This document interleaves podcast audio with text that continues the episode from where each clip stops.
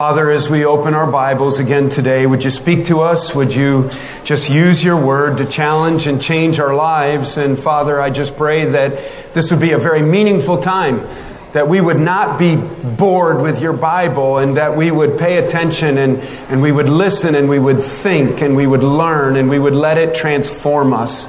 Father, we thank you for these times as we gather each Sunday morning where you accomplish your purpose through your word, through the ministry of the Holy Spirit, through the preaching of the word.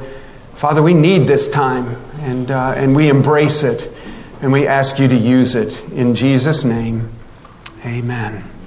Amen. Well, I wonder if you uh, recognize these yellow footprints. Uh, this is a picture of yellow footprints that are painted on the pavement along the sidewalk where buses are unloaded at Parris Island. Some of you have been there and you stood on those footprints. I was thinking about these footprints. I don't know a lot about the Marine Corps. I've never been, never been to Parris Island. I'd like to visit sometime. My nephew's been home and he's in the Marines right now. And so we were sitting on the deck the other night and he was telling us stories about Parris Island and all that he's experiencing as he has been trained and is now uh, driving an amphibious vehicle out in the west coast of California. But as we turn to Matthew chapter 16 this morning, these yellow footprints kind of speak to us. Now, you imagine being a 17, 18, 19 year old kid getting off the bus. He's still dressed in his civilian clothes. He's decided to leave home and he's going to go to Parris Island and he's going to become a Marine. And, and this is a point of impact in his life. He gets off the bus, and all of a sudden, a drill instructor is screaming in his face, telling him to move and put his feet right on these yellow prints. They're representative of a new point in his life, a point of no return. The reason they put their footmarks there and paint the marks down on the pavement is because you no longer belong to yourself. You no longer think for yourself. You no longer do for yourself. In fact, you don't even know where to put your feet. We will show you where to put your feet. Don't think, don't talk. Just do what I say, boy. And by the way, I'm your new mama. I'm your new daddy. You have an entire new life. That's a little bit the mindset that we encounter with Jesus as he lays down his yellow footprints for us in Matthew chapter 16, beginning with verse 24. We started into this passage last week. We did not finish it. I think you'll find it helpful to grab your sermon notes out of your bulletin and make it your practice to follow along with that, and it strengthens and reinforces the message. I also filled in the first two points now, I want you to have these yellow footprints in mind today as we work our way through this passage because in a lot of ways, Jesus is pointing to these yellow footprints and he's saying, stand in. I'll show you where to stand. I'll tell you when to walk. I am your new master. I am now uh, the captain of your new life. This passage is admittedly um, included in what we would call the hard passages or the hard teachings of Christ. It has a little bit of a punch in the mouth to it. And um, it's strong language. So we're trying to grasp it. We're trying to let the Spirit of God teach us through the Word of God, through the exercise of preaching, that we would understand exactly what this means to be a follower of Christ. Let's reread the passage this morning. We're particularly focused on verses 24 through 26. We'll get a running start at chapter 17 next week and pick up 27 and 28, but let's read them today. Uh, you follow along in your copy of God's Word, Matthew chapter 16, beginning with verse 24. And then Jesus told his disciples, If anyone would come after me, let him deny himself and take up his cross and follow me. For whoever would save his life will lose it. But whoever loses his life for my sake will find it. And what will it profit a man if he gains the whole world and forfeits his soul? Or what shall a man give in return for his soul? For the Son of Man is going to come with his angels in the glory of his Father, and then he will repay each person according to what he has done. Truly I say to you, there are some standing here who will not taste death until they see the Son of Man coming in his kingdom. It's a powerful passage of Scripture. We were trying to identify what Christ's call entails. And in so doing, we're saying that Christ's call is first of all normal. We want you to understand that what Jesus is teaching here and his call to follow him and in so following him and standing in on his yellow footprints is to deny myself and it is to take up his cross and take up my cross and follow him. Let's make clear that uh, the cross that he's talking about too is not just some burden in my life. This is a specific reality that he's talking about. But this is the normal call of Christ on our lives. I want you to uh, remind you from last week that, that Jesus is not talking about two different kinds of tiers or levels of Christian living. There are those who've been to the cross and they've accepted Jesus Christ as their Savior and we don't want to minimize that in any way, in any form. When you admit your sinfulness and you go to the cross and you bow your head and, and you ask God to forgive you through the shed blood of Jesus Christ, that is the most crucial moment in anyone's life. But what you need to know out of this teaching today is that it doesn't stop there. And so, what Jesus is saying, and this is his most repeated phrase, this idea of deny yourself and take up your cross and follow me. He said that over and over in his teaching. And it is not to be taken as, as some kind of commando or special force Christians. We've used Jim and Jim Elliot and Nate Saint in 1956 leaving family, leaving loved ones, flying in a little plane and landing on a sandy beach along the Curaray River in Ecuador, South America, building a treehouse and reaching out to the Auca Indians. And there they gave their lives as they were speared to death for the cause of the gospel and trying to reach these folks for Christ. And we tend to think when we see this passage, all right, they had to deny themselves and they had to take up their cross and follow Jesus in this level of like super duper Christianity. And that's just not for everyone. That's just for the super duper commando green beret Christians. And I want you to get that out of your mind that this is the normal call of Christ on all of his disciples. You will stand in my yellow footprints, and I am your new master, and you will do what I say. And I am the one who rules over your life. I do want to emphasize that we're not talking about any kind of a work salvation here. It's not like you have to add something to your salvation experience, but that this all comes with the package. You just might not have realized it. And you come to the cross out of conviction of your burden for sin, and you accept Christ, and that alone is by faith. That is believing that God's word is true, and He means what He says, and He'll keep His word and that Jesus has already taken your sin and paid the penalty on the cross for you. And by faith, you just accept His salvation and His righteousness on your behalf. And it's a done deal. And you don't work. You don't say, you don't have to count beads. You don't have to put money in the offering plate. There is no works involved.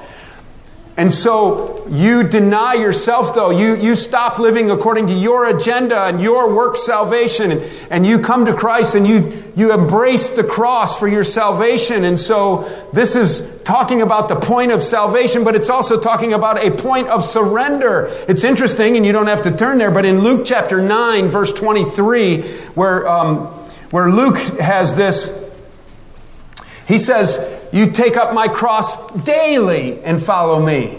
So we don't get saved over and over. We come to the cross, we accept his salvation, and because of that, we follow him as disciples in obedience. And daily we have to surrender ourselves, dying to the flesh, dying to the old man. The old is gone and the new is come. And so we deny ourselves and take up his cross, this call to take up our cross and follow Him is a point of salvation. It is also a point of surrender for daily living in overcoming the flesh. And it is the call of every disciple of Christ. Stand on the yellow tracks, follow me, do what I say. You are no longer your own. You have to die to yourself. We identified that as a normal call for Christ on his disciples, but we also identified it, secondly, that this call of Christ is radical. It is radical. We define that as being extreme, uh, being thorough, nothing left over. The idea is that it goes against every part of our natural man, doesn't it? Every part of our natural flesh. We want to be the masters of our own universe. We want to satisfy our own desires. We have our own agendas and we're not always willing to come to the cross and lay that down and say, okay, Jesus, I'm no longer mine, I am yours. In fact, proud, arrogant people don't do that. Only humble people, only broken people. So it is radical and it changes our value system and we have to come to the cross and we deny ourselves there. The Greek word there means to completely disown. The idea is we cut ourselves off. It's like the young man or young woman getting out of the bus at Parris Island, falling in on the yellow steps, and they now have disowned themselves. They are now under the ownership of the Marine Corps and they will do everything they say or else. They just no longer have their own identity. They don't wear their own clothes. They don't make their own decisions. They do whatever the sergeant says to do, whatever the commanding officers say to do.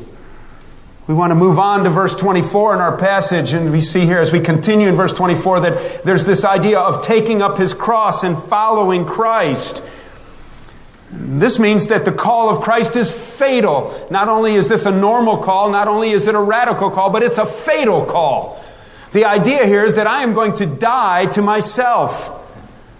I want to say, first of all, that this passage and teaching alone destroys the myth of the health and wealth gospel that we hear in our world today. You know, come to Jesus. He wants to bless you. He wants to make you well. He wants to pay your debts. He wants to make you successful. You come to Jesus, and by the way, put money in my offering basket as you do, and God's going to give you a pink polka dot Cadillac and a big hat, and you're just going to be a success in all you do. You know what? That's not necessarily true at all. Coming to Christ might be the most difficult thing you ever do. It might dramatically change your life, even in negative ways when it comes to finances and business and what you're doing. Because Christ because Christ wants you to now deny yourself and you're no longer going to be the same person and you're not going to operate the way this world operates. And so it's fatal. He wants you to die to yourself. And he wants you to identify with him and his cross as well. What does it mean to take up his cross?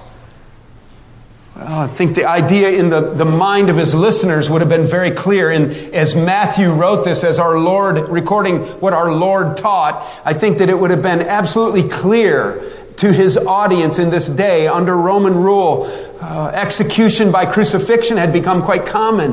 One of the things that they would do as a deterrent to crime is if a criminal was appointed to death in the judicial system and they were going to be executed by crucifixion, they would have to carry the bar of their cross or the crossbeam of the cross, and they would have to carry it from the area of their jail or their court hearing, and they would drag it out through the street. We're familiar with this, thinking of our Lord on the way of suffering, heading to the cross, carrying his cross where he could not bear up under it. It was a weighty thing, and they've been beaten, and they, they got Roman guards poking them with the ends of their spears and, and kicking them, and there they are carrying their cross. It was a very humiliating thing. So, one of the things that taking up his cross means is it, it means humiliation.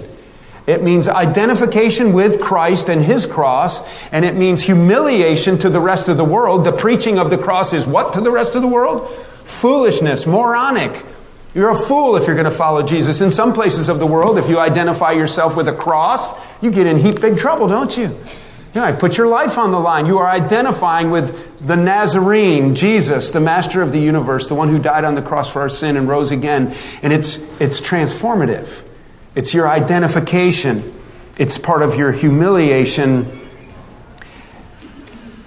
the Apostle Paul captured this in Galatians chapter 2. Let's turn there for just a minute. Galatians chapter 2. I, I, believe the Apostle Paul probably had this very passage in mind as he wrote um, to the Galatian believers. And if you've been around church or Sunday school very long, you know this verse.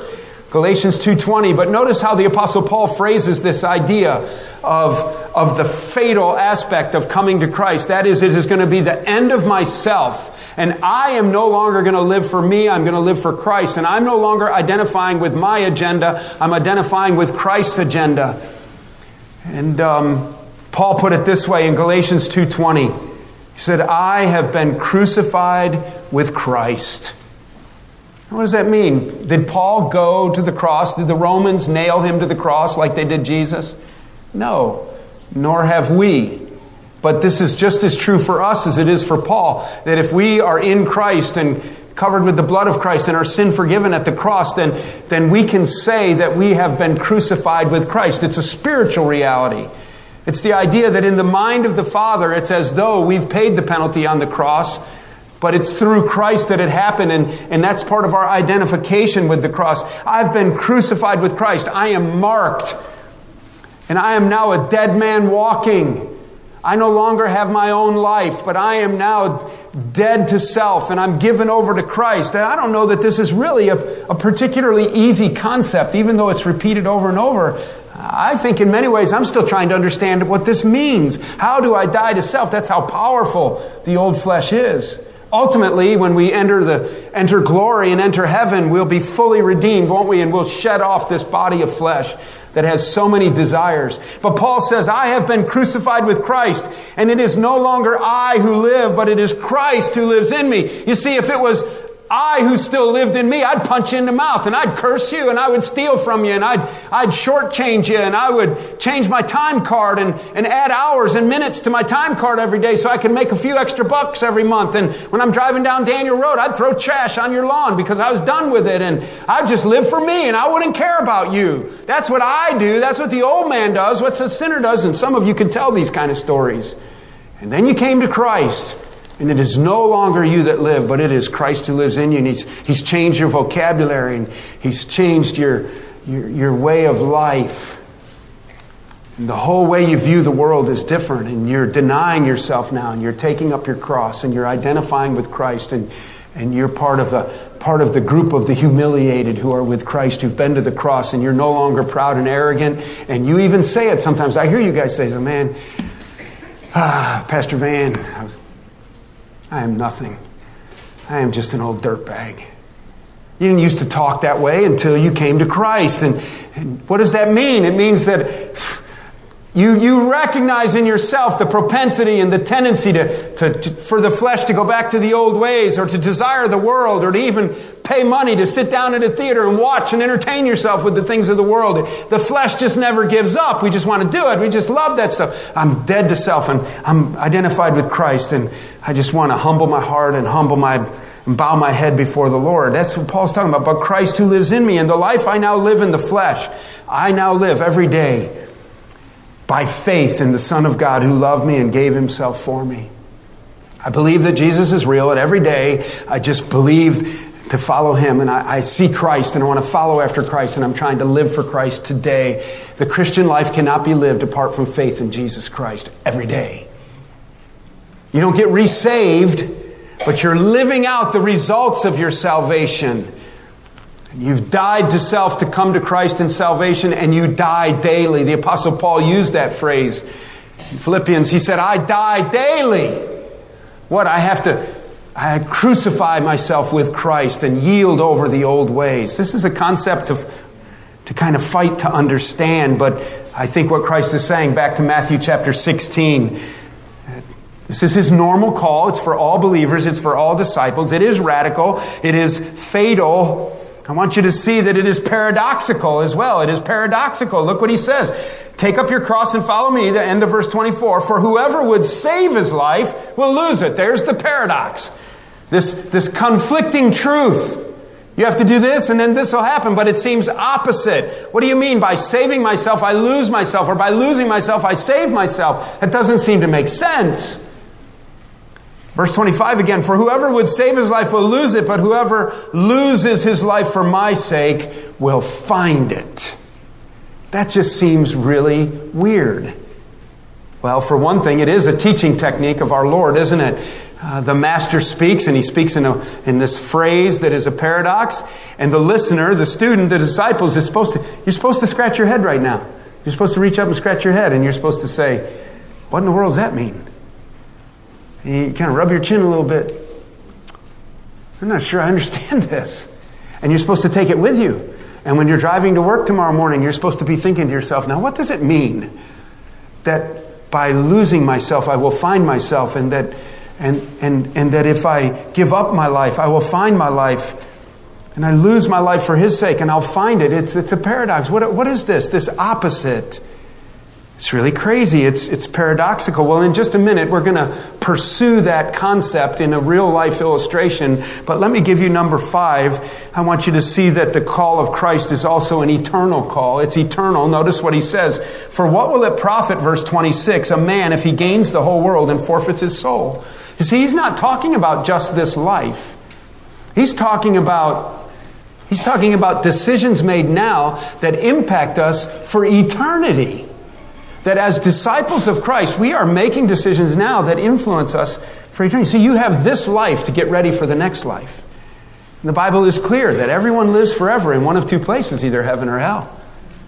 And the point is that he's trying to make here is that you can, you can bury yourself in this life and you can have everything you want and you can feed the flesh and you can be part of the world and the prestige and the power and the possessions and all of those things are part of it, right? He's talking about materialism. He's talking about worldly prestige. What will it profit a man if he gains the whole world? You can be the most powerful man in the world. You can be the richest man in the world. You can be the greatest partier guy in the whole world. But what good is it if you're going to lose your soul? In other words, the dash between the numbers of your birth date and your death date is a pretty brief little moment. And that's what this life is. It's just a dash in light of all of eternity, right? So you can have everything you want on the dash between your birth date and your death date. But after that, what good is it? And so there's this eternal ramification. And he he gives us an illustration of that in Luke chapter 12. But what I want to do for the time remaining, and it's all the time we're going to have, is I would like to now, through the grid of this passage, okay, so, so this radical call that is fatal. You're going to follow Christ. You got to step on his yellow footprints. You got to die to self. You got to identify with the cross. There's a whole new way of thinking. Got this paradox you got to deal with that it's by giving up your agenda, giving up everything you are, that you will gain. And after all, you want to keep in mind what good is it to gain the whole world if you're going to lose your soul anyway? And the verse, the converse of that would be it's better to gain your soul than to gain the whole world. You'd be better off to give up the world to gain your, to gain eternal life. So what does it look like when you process this through in a real life situation? Turn to Matthew chapter 19 and let's do just that flip the page of your notes and there's a box there as we, as we do an analysis of one man's encounter with Christ. I think this will be helpful as we process this passage of, of the hard teaching of Christ. So keep that teaching in mind, that everything we've been emphasizing, what the call of Christ means, keep that in mind, and then let's see how this guy handles it, and let's see how our Lord approaches it. Uh, he doesn't come out and say it directly, but he does. Um, he is going to uh, be able to uh, just kind of poke this guy in the eye with the reality of who he is. Okay, who Christ is, and the guy's got to deal with it. Let's read the text. It's Matthew chapter 19, beginning with verse 16. And behold, a man came. Matthew 19, 16. And behold, a man came up to him, saying, Teacher, what good deed must I do to have eternal life? If you've been around Sunday school very long, you know this story. And he said to him, Why do you ask me about what is good? There is only one who is good. If you would enter life, keep the commandments, or have eternal life, is the phrase there. Keep the commandments. And he said to him, Well, which ones? The guy says to Jesus, Which commandments? And Jesus said, You shall not murder, you shall not commit adultery, you shall not steal, you shall not bear false witness, honor your father and your mother, you shall love your neighbor as yourself.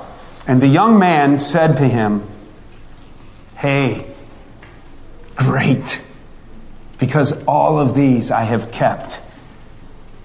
What do I still lack, Jesus? And Jesus said to him, If you, if you would be perfect, okay, you really want to attain eternal life, go sell what you possess. You really want to enter into my salvation, sell what you possess and give to the poor, and you will have treasure in heaven. And then come follow me. And when the young man heard this, he went away sorrowful, for he had great possessions. He had the whole world, but he didn't have his soul. And Jesus said to his, excuse me, when the young man heard this, then, verse 22, he went away sorrowful, for he had great possessions. And Jesus said to his disciple, Truly I say to you, only with difficulty will a rich person enter the kingdom of heaven.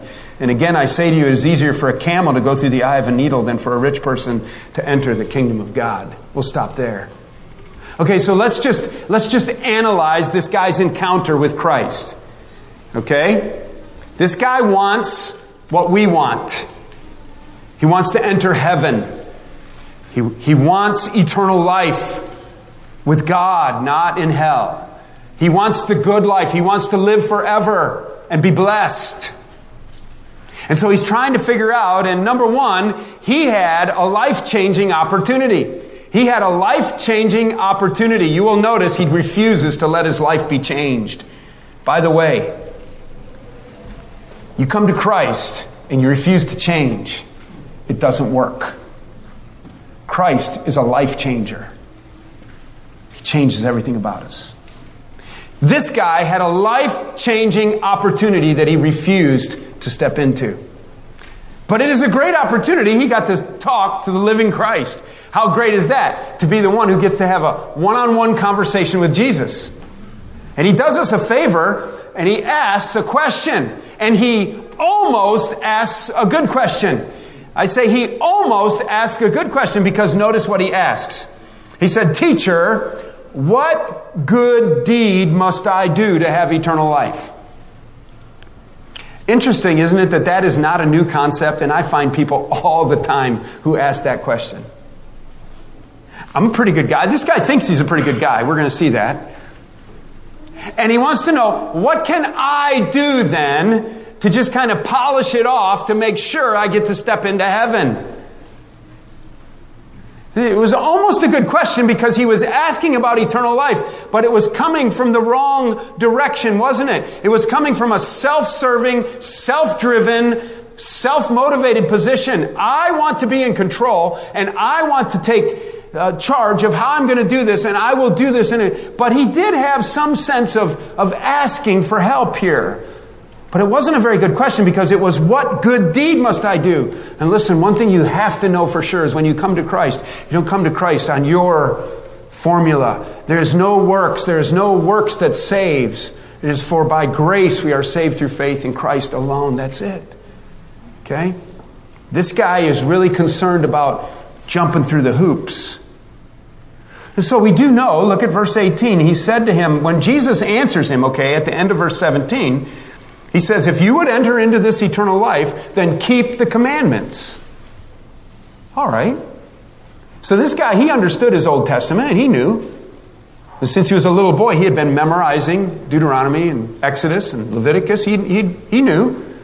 So keep the commandments. And so verse 18 tells us, um, number three, that he really did care about being good enough to get to heaven. I think he really cared. A lot of people care. A lot of people don't want to die and go to hell. Now, I've had some buddies that don't care. They want to go to hell and party, but they're wrong. But a lot of people care. This guy cared. But it says, he said, Well, which ones? Please tell me. If you tell me which one to keep, then I'll keep it, and then I got the key to heaven.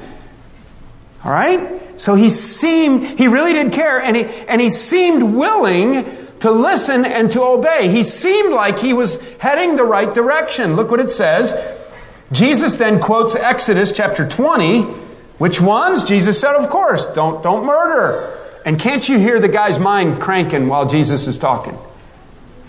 Don't murder. Check. I haven't murdered. You shall not commit adultery. Check. I've never slept with anybody's wife except my own. You shall not steal. I don't steal. Check. You shall not bear false witness. Check. Honor your father and your mother. Oh, I've done that. Check. And you shall love your neighbors yourself. Check. And so he seemed willing to listen and to obey. And he says, Oh, he said, I- have done all this. I've kept all this. I'm-, I'm there. Just tell me what, is there anything else missing?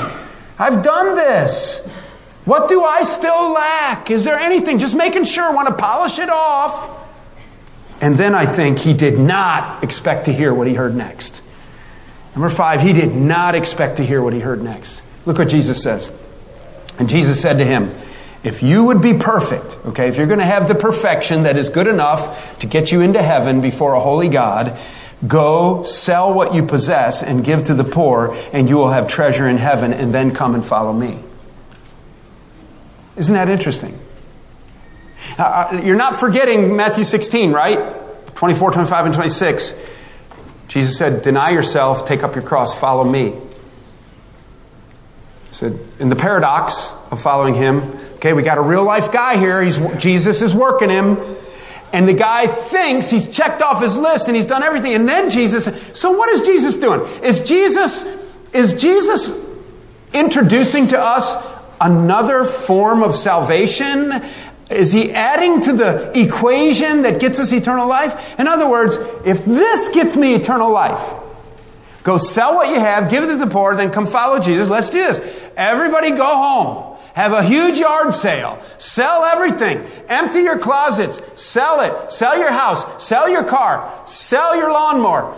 Sell your clothes. Put on old sackcloth robe, eat honey and locusts, and follow Jesus out into the desert, and we have eternal life. Is that what he's saying? It's not at all what he's saying. Jesus is still talking to the guy about whether he's really kept the law. The guy is telling Jesus, I've kept the law.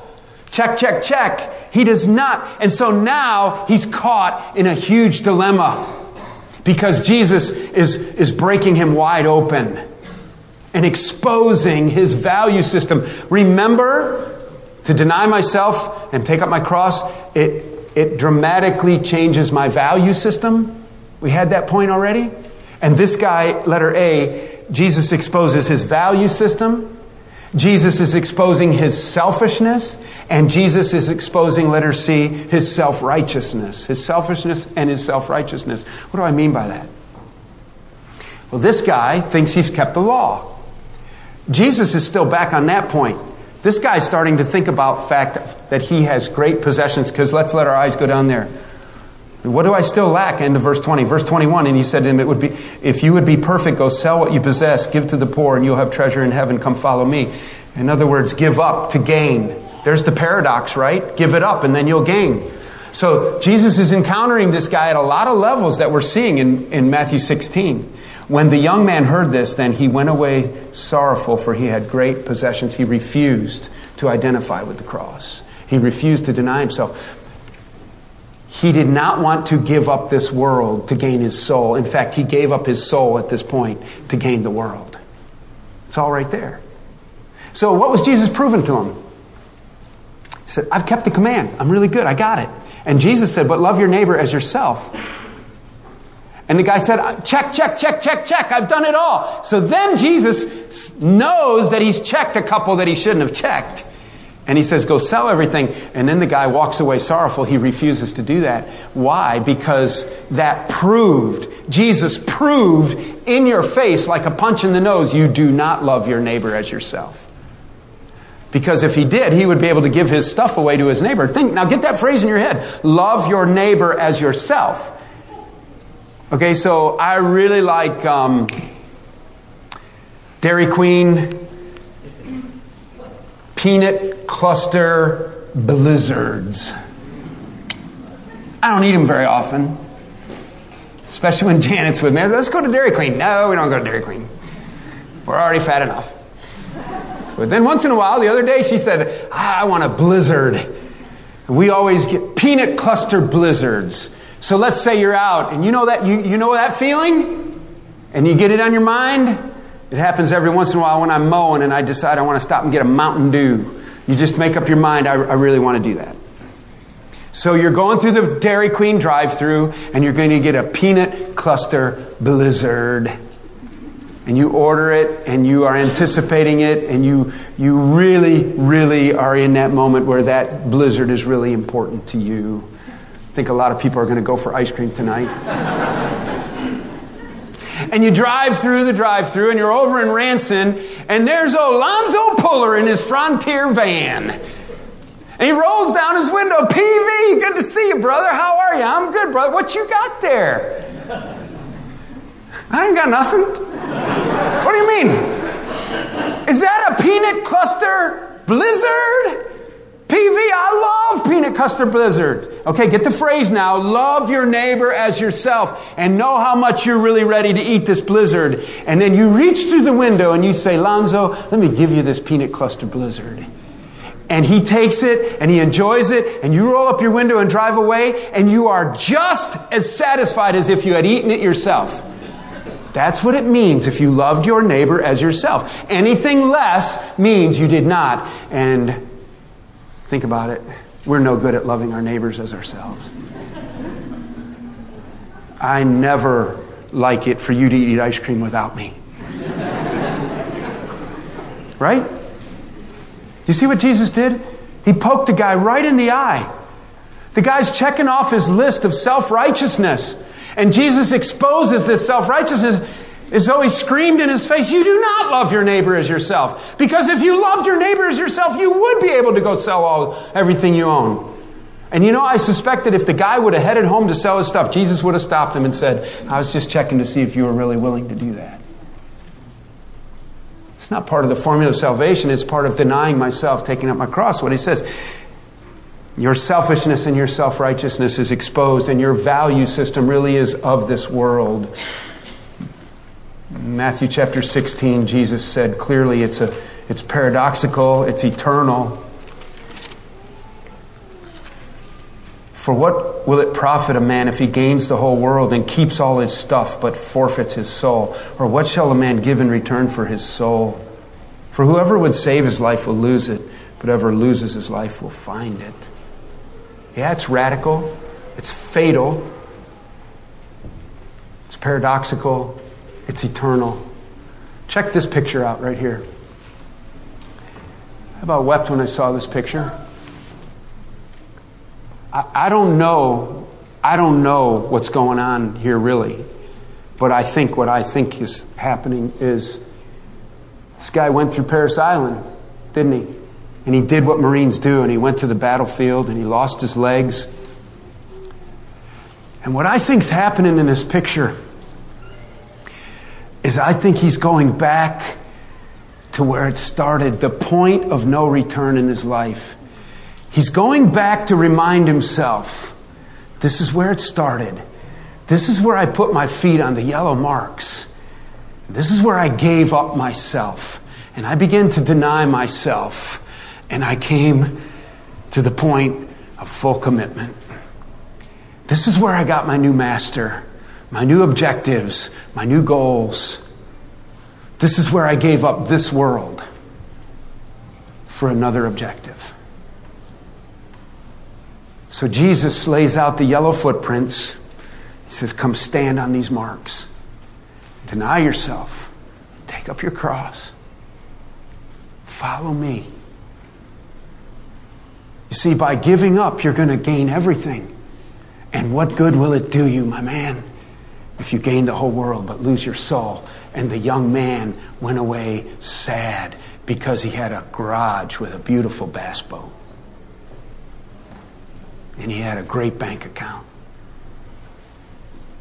And he just didn't trust Jesus enough to deny himself and to identify and to mortify the flesh and identify with the cross. So you got to take the message from here. You got to take the message from here I am not talking about a work salvation, but I'm talking about dying to self. Only humble people come to Christ. And then I'm talking about a daily surrender. This passage is about, about dying to self for salvation and dying to self for daily surrender to walk after Christ. Will you stand with me and close in prayer?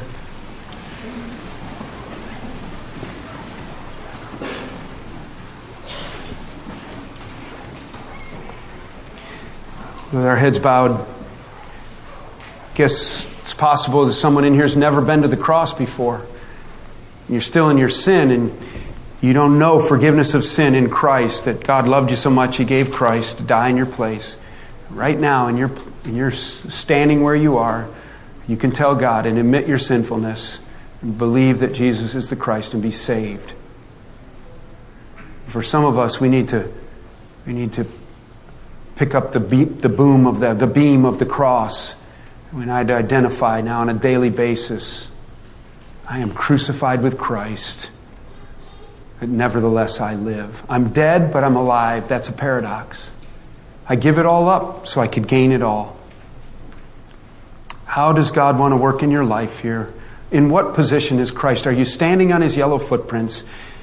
Are you willing to follow through with that, even if it costs you your very life? I believe that what Jesus is talking about is even being willing to die physically for him in that passage. Only you can process that. So, Father, we thank you for this challenge. We acknowledge that the teaching of our Lord is hard. We don't always understand, we get things confused.